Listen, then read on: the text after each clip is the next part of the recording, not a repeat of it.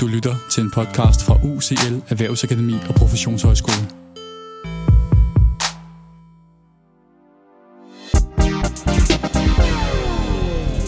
Velkommen til Shortpods, programmet, der giver dig en pædagogisk relevant teori eller metode på cirka 5 minutter. Lad os komme i gang.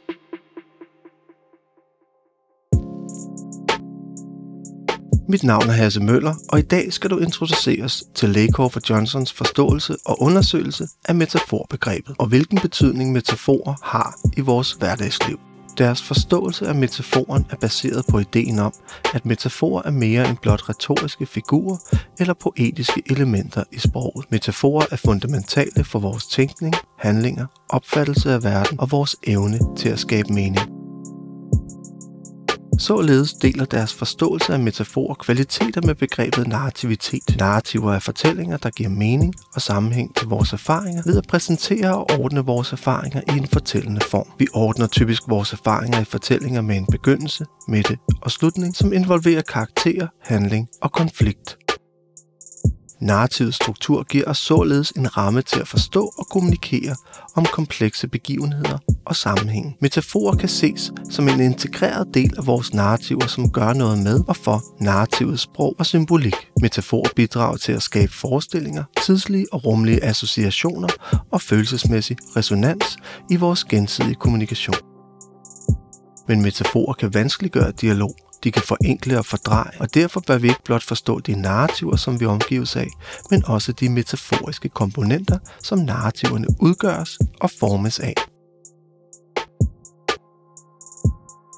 Lakoff og Johnsons afdækning af metaforers betydning i hverdagslivet er omfattende, og denne introduktion vil derfor afgrænse sig til at se nærmere på deres forståelse af metaforen generelt, hvad metaforer fremhæver og skjuler, og begrebet om orienteringsmetaforer. Afslutningsvis vil jeg perspektivere tilbage til narrativitetsbegrebet og magtbegrebet, og hvorfor en forståelse af metaforens betydning og funktion kan have værdi for den pædagogiske faglighed.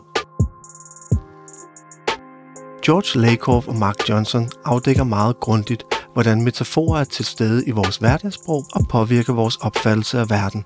De viser, at vores grundlæggende måde at forstå abstrakte begreber på er baseret på metaforiske strukturer, der stammer fra vores fysiske og konkrete oplevelser. For at gøre denne antagelse konkret, kommer der nogle eksempler fra deres bog Hverdagens metaforer. På side 14 indleder de med begrebsmetaforen diskussion er krig og de lister en række udsagn op, som samlet afslører en underliggende forståelse af diskussion som krig gennem henvisning til de metaforer, som anvendes. Jeg citerer. Dine påstande kan ikke forsvares. Hun angreb hvert eneste svage punkt. Hans kritik ramte plet. Hun skød alle mine argumenter i sænk. Citat slut.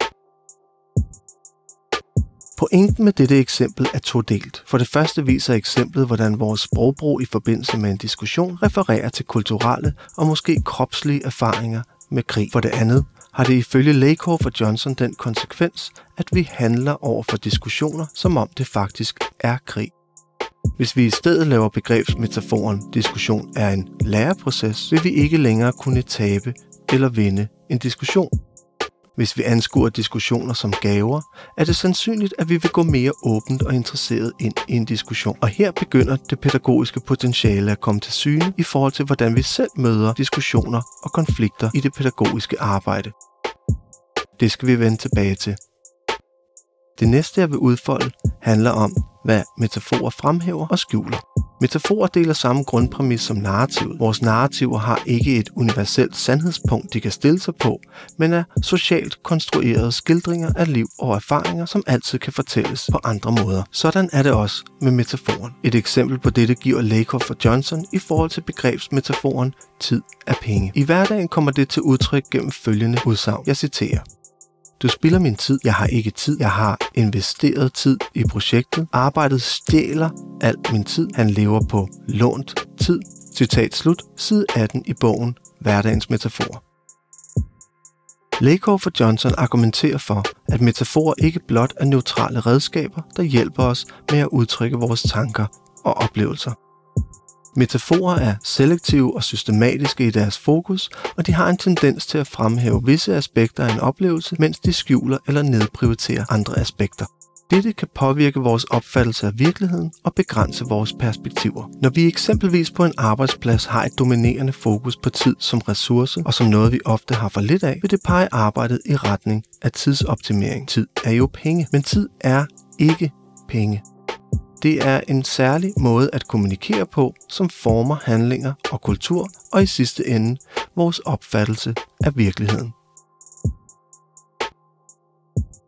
Som det sidste perspektiv i min introduktion skal vi se nærmere på begrebet orienteringsmetafor. Vores sanser er orienteret i forhold til vores omgivelser. Vi opfatter verden som op-ned, højre-venstre, fremad, bagud, hurtigt, langsomt med videre. Disse rumlige relationer og erfaringer danner grundlaget for orienteringsmetaforer. Orienteringsmetaforer anvender rumlige begreber til at beskrive og forstå abstrakte idéer.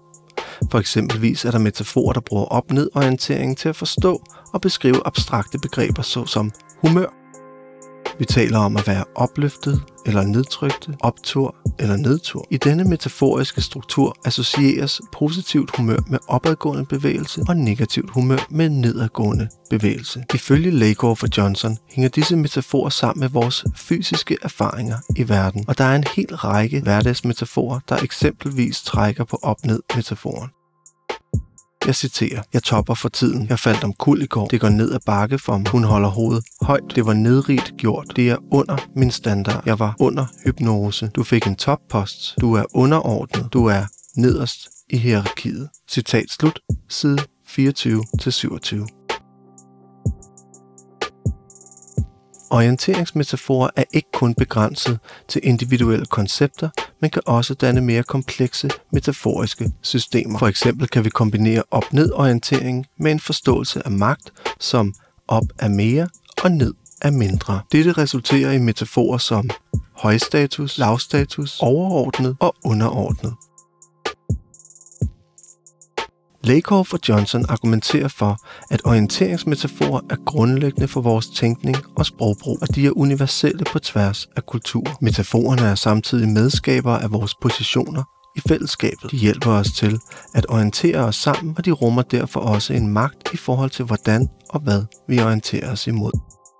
Samlet set kan metaforer og narrativer betragtes som to forskellige, men beslægtede måder, hvorpå vi skaber mening og forstår verden omkring os. Metaforer giver os et konceptuelt redskab til at forstå abstrakte begreber gennem koblinger til vores fysiske og sanselige erfaringer, mens narrativer giver os en genkendelig struktur til at organisere vores erfaringer og skabe mening. Lakoff for Johnson opfordrer til en bevidsthed omkring magtfulde metaforer og deres konsekvenser. De opfordrer til en kritisk refleksion over, hvordan metaforer kan skabe og opretholde bestemte magtstrukturer og uligheder. Det er vigtigt at bemærke, at Lakoff for Johnson ikke kun fokuserer på den politiske magt, men også på den magt, der er indlejret i vores hverdagsrelationer og hverdag. Og heri bliver det forhåbentlig tydeligt, at alle, som er involveret i pædagogisk arbejde, skal være sig sin magt bevidst. Det handler blandt andet om en bevidsthed omkring den måde, vi kommunikerer på, hvilke narrativer vi omgives af og producerer, såvel som de metaforer, der indgår i vores pædagogiske sprog.